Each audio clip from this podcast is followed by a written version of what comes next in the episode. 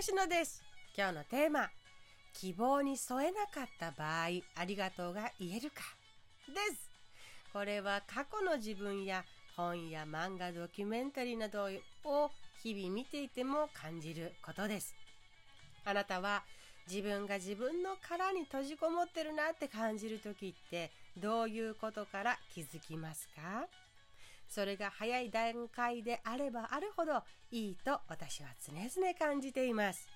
もしも自分の殻に閉じこもってどんどんどんどん沈んで人にも物にも出来事にも無関心になって悪い自分が出てきたりなんかしてね。気づけば這い上がるのに余計時間がかかったりするなって自分で分かっているのならなおさらでございます。どういうことかというと自分の殻に閉じこもりがちな時って自分しか見えてないんですね。初めはああこういう状態になったらいいななんて思いながらいたのがいつしか目的がすり替わる。自分の要望を相手が聞いてくれるのか聞いてくれないのかが唯一の関心事で目的になっちゃう時があります。そうするとどうなるか。うまく要望を聞いてもらえたらいいのですが中にはそうでない時も出てきますよね。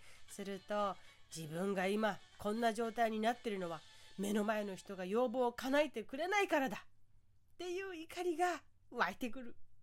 心が何も乱されていない冷静な状態で聞くともうすごいことを言ってるなっていうふうに今の話を聞いて思うわけですが心が乱されて自分のことしか見えなくなっているとそう人はなりやすいんじゃないかと思っています。今日の結論はこう。希望に添えなかった場合ありがとうが言えるか。つまり希望は叶わなかったとしても相手が自分に対しやってくれたことに対して感謝の目が向けられるかということ。ここに気をつけていれば自分の闇に知らず知らず突き進んでしまうことを止めることができる一つの視点となります。昔ねこういう方がいました。こういうふうな体験をしました。悩みがあるたびに電話がかかってくる。その度に電話に出る私。1回取ると3時間はずっと喋っている。私は全然大変だとも当時は思わずにただただ辛そうにしているその人を励ましたって話を聞いていました。連日それが続いたり期間で言うと23ヶ月も続いてくると私も仕事に差し支えが出てきて取らずに電話を取らずにね LINE で文章で対応する日がありました。深夜帯深夜帯にまたがる電話が多かったんですね。悩みの内容としてはお付き合いしている彼とのことでのあれこれだったと思います。彼への不満や愚痴がメインだったのにいつしか電話を取らない私に対して怒りを向けてきたんです。その人は言いました。誰も私のことを考えてくれない。電話だけで結局何もしてくれないじゃないあんた。あんたもかな。というふうに言われて絶望的に悲しかったのを覚えています。大変だとは思いませんでしたが自分の時間をその開けて対応してるわけですからね。無理してなかったとは言い切れないとは思いますけれども。うん。睡眠時間を削って電話に出たその時間は集中して話を聞いてどこか励ますポイントを探しながら対応してきたと自分では思ってきたのでとっても悲しかったんです。それ以来その人からは連絡がありません。今日言いたかったことはもう伝わっているでしょうか？そう。自分しか見えてない時は相手がやってくれていることに目がいかないんです。その人だけじゃないですよ。私もそう。きっとそんな状況になると人はそうなりがちなんじゃないかな。ということでお話ししています。あなたを思っているから電話に付き合っているんだっていう事実に気づけないんです。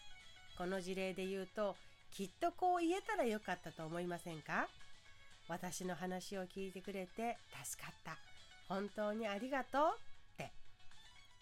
自分自身と自分にやってくれていることの切り分けができていない時は危険信号です。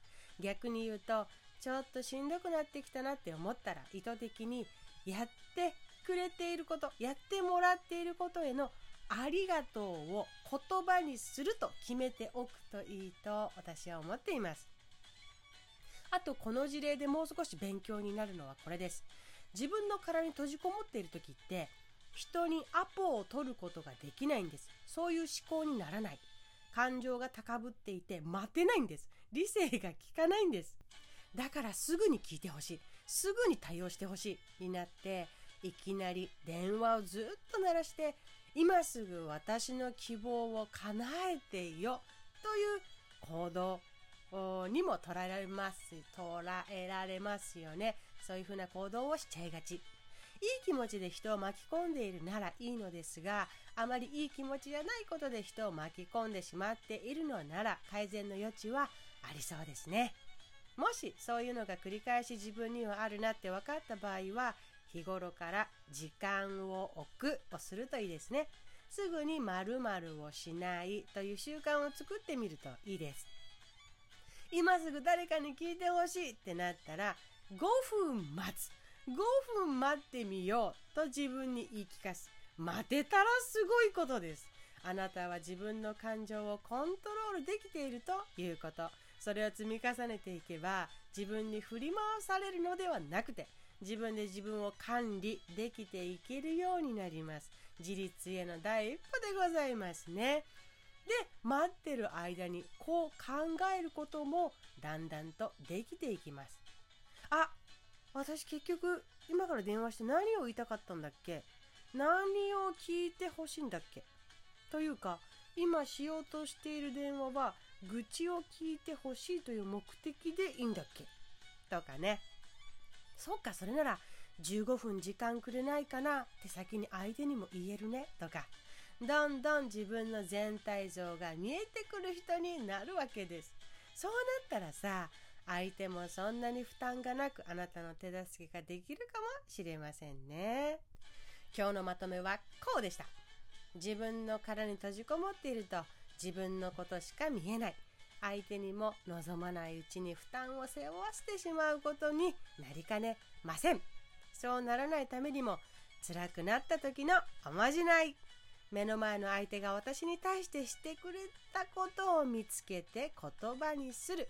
まるしてくれてありがとうと言葉にするです。それであなたはどん底生活からいつでも抜け出せるからね。では